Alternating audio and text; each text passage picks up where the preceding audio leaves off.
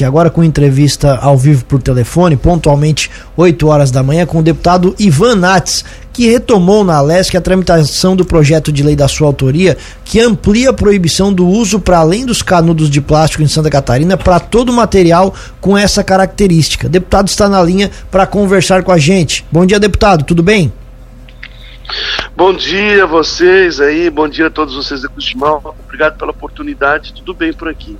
Vamos lá, deputado. A gente bate um papo sobre vários assuntos aí, mas começando então com esse projeto de lei da sua autoria, queria maiores explicações.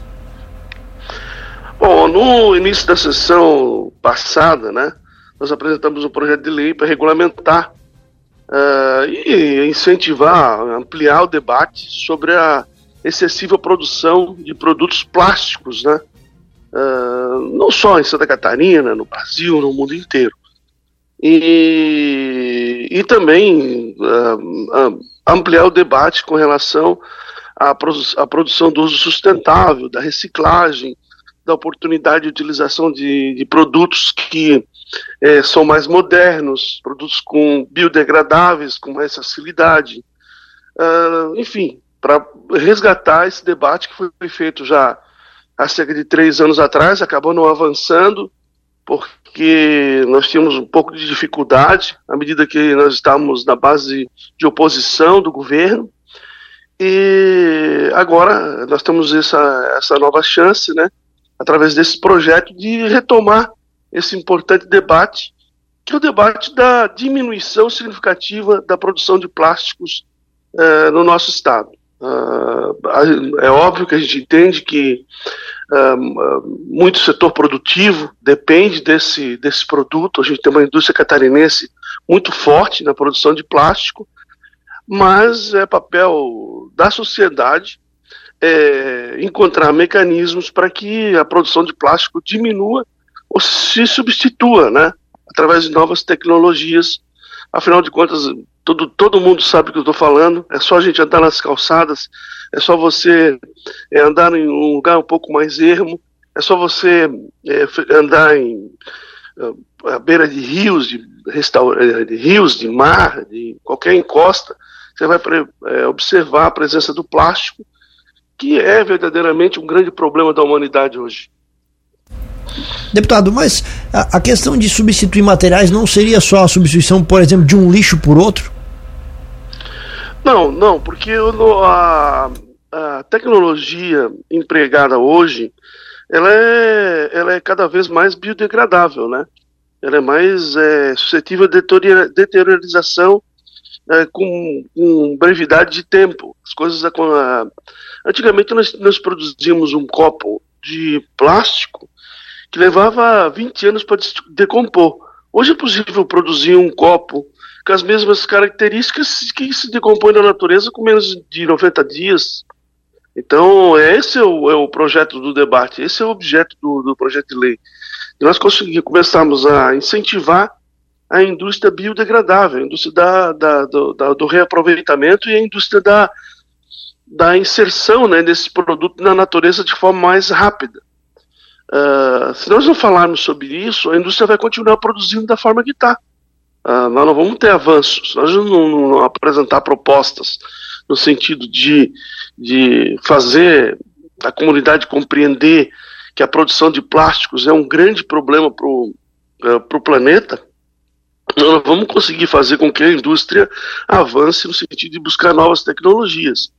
Veja bem, a Universidade Federal de Santa Catarina promoveu, publicou recentemente uma pesquisa a respeito dos microplásticos. Os microplásticos são micropartículas, elas não podem ser observadas a olho nu, elas são só observadas em laboratório. Essas partículas, elas têm contaminado boa parte do oceano, que é essas partículas derivam da, da, da quantidade de plásticos, né? Que são que chegam ao, ao, oceano através de uma série de, de fontes. E esses microplásticos são encontrados, por exemplo, em grande quantidade na produção de ostra, de mariscos, de crustáceos, que são é, é, seres né, que se alimentam da, de, de, filtrar a água do mar. Então, nós temos hoje já uma grande contaminação, uma grande contaminação de, de microplástico no oceano, no litoral de Santa Catarina, resultado da grande quantidade de plástico que chega ao mar. Então, isso é resultado da ausência de política pública de preservação ambiental, de, de, de tecnologia, de busca de outros, de outros argumentos, de outras, de outras tendências. Por exemplo, nós vamos em certos eventos em Santa Catarina, a maioria deles, é para cada copo de chopp, para cada copo de chopp um copo novo. Você vai aí, para cada copo de chopp um copo novo. O resultado disso são milhares e milhares de novos copos que são descartados, né, que são produzidos descartados, que muitos deles vão, vão se ser de natureza. Então nós temos que buscar mecanismos de que, que se elimine isso, né? A, a prática de um copo para cada pessoa, por exemplo. Eu sei que é, é bastante complicado, é complexo, mas é preciso tratar desse tema, a gente precisa discutir isso aí. A produção de plástico no planeta ela é extremamente prejudicial. Muitos países da Europa, da Ásia, países já de primeiro mundo, têm apresentado políticas públicas que diminuíram, diminuíram consideravelmente a produção de plástico nesses respectivos países. E se nós quisermos ser um país de primeiro mundo, se a gente quiser é, ser reconhecido como um país é, de progresso, de desenvolvimento, de proteção ambiental, nós temos que caminhar também nesse sentido, né, de, de combater a grande produção de plásticos que a gente tem hoje, não de, de uhum. fechar a empresa, nada disso, mas é, até ju justamente sobre, dá, né? isso, sobre isso, deputado, porque a nossa região aqui, cidades próximas, tem indústrias muito fortes do setor plástico. Elas foram chamadas ao debate para a confecção desse projeto. É, o senhor conversou com representantes não, não, de entidades não, sobre isso? Na, na, no outro projeto, as entidades é, é, se organizaram né, e, e, pediram que o projeto fosse retirado. Né. Nós temos a, até deputados que são, da, que são ligados à indústria da produção plástica. Né. E nós acabamos retirando o projeto naquela oportunidade, porque eu não encontrava ainda elementos para fazer um discurso maduro com o setor produtivo. Maduro no sentido de que ninguém quer fechar a indústria plástica. Ninguém está aqui para dizer que tem que fechar a indústria que produz plástico. Eu tenho aqui perto da minha, da minha cidade uma indústria que se chama Plasnor, que é uma grande empregadora, geradora de emprego, de renda, ela produz é, toda espécie, todo acho que uma centena de produtos é, desse, desse, dessa, dessa linha plástica. Então ninguém tem aqui o desejo de fechar qualquer empresa que produz plástico. O que nós, nós estamos fazendo é chamar o setor produtivo, chamar a, as universidades, chamar o que a, o setor de pesquisas, para discutir a possibilidade de avançar com novas tecnologias, de incentivar, uh, uh, até com, com dispensa de tributos, com subsídios, enfim, com financiamentos de longo prazo, a juros subsidiado, para compra e investimento em equipamentos que sejam adequados à nova tecnologia atual, à moderna tecnologia que é de produção de produtos biodegradáveis e outros derivados que não o plástico. E esse projeto ele está em que momento agora, deputado? O que que qual, qual é o, o trâmite dele? Nós iniciamos agora a parte do debate, né? Ele foi apresentado. Desculpa. Ele foi apresentado é, para a CCJ, ele não tem nenhuma espécie de constitucionalidade, então ele deve seguir para as comissões temáticas da Assembleia Legislativa. Quem faz essa distribuição é a mesa diretora né, da casa, ela que identifica as, as, as, as comissões temáticas, e certamente é um projeto que eu não tenho pressa de fazer passar no parlamento. Eu quero é, conversar com a sociedade sobre isso, quero chamar o setor produtivo, quero chamar o setor de pesquisa, quero chamar a universidade, quero fazer desse projeto o que nós estamos fazendo agora aqui, quer conversar sobre isso, quer debater esse tema, quer chamar a conscientização da população do, do, dos, dos, males que o plástico representa, que que a sacolinha de supermercado representa, e cada vez que a gente toma uma água mineral, sobra um, uma garrafa de plástico, né? Cada vez que você, você, você toma uma, uma, um, um, compra uma água mineral no supermercado, no posto de gasolina, sobra uma, sobra uma garrafa plástica. Na maioria dos, dos, dos países não, isso não existe. As garrafas são todas de vidro para serem é, reaproveitadas. Então, o que, que a gente quer? Para onde a gente vai caminhar nesse sentido? Vamos caminhar para onde o mundo está caminhando? Vamos, vamos continuar caminhando para uma garrafa plástica para cada vez que a gente tomou meio litro de água? Esse é o debate que eu quero fazer. Não tenho, não tenho interesse nenhum de, de, de avançar rapidamente com esse projeto, porque na verdade ele, ele tem um cunho é, pedagógico, um cunho é, de debate, um cunho de, de conversa e de conscientização. Perfeito. Deputado, para a gente mudar um pouco de assunto, ontem a gente até antes da entrevista com o senhor ouvia uma reportagem falando do avanço que o projeto Universidade Gratuita teve ontem na Alesc. Qual é a sua opinião sobre o projeto?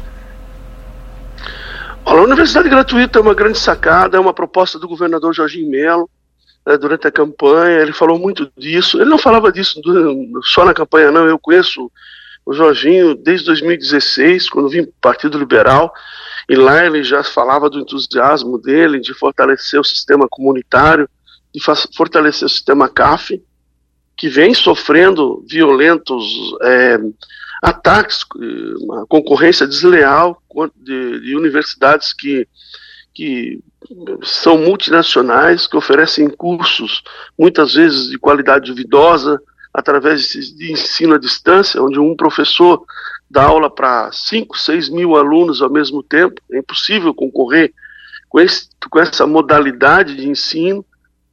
É, as universidades comunitárias precisam de uma ajuda, precisam de um subsídio, precisam de um incentivo do governo muito maior do que recebiam no chamado artigo 170, para poder continuar coexistindo. Quem conhece a realidade das universidades comunitárias sabe que todas elas têm dificuldade.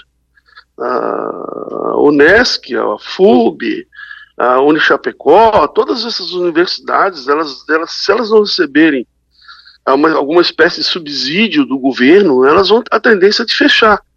É impossível concorrer é, com um modelo é, adotado por esses grupos econômicos que mercantilizaram a educação. Eu sou professor, eu tenho 16 anos de sala de aula, sou professor universitário, é, sou doutor em direito e eu faço isso, eu falo isso com muita, com muita personalidade.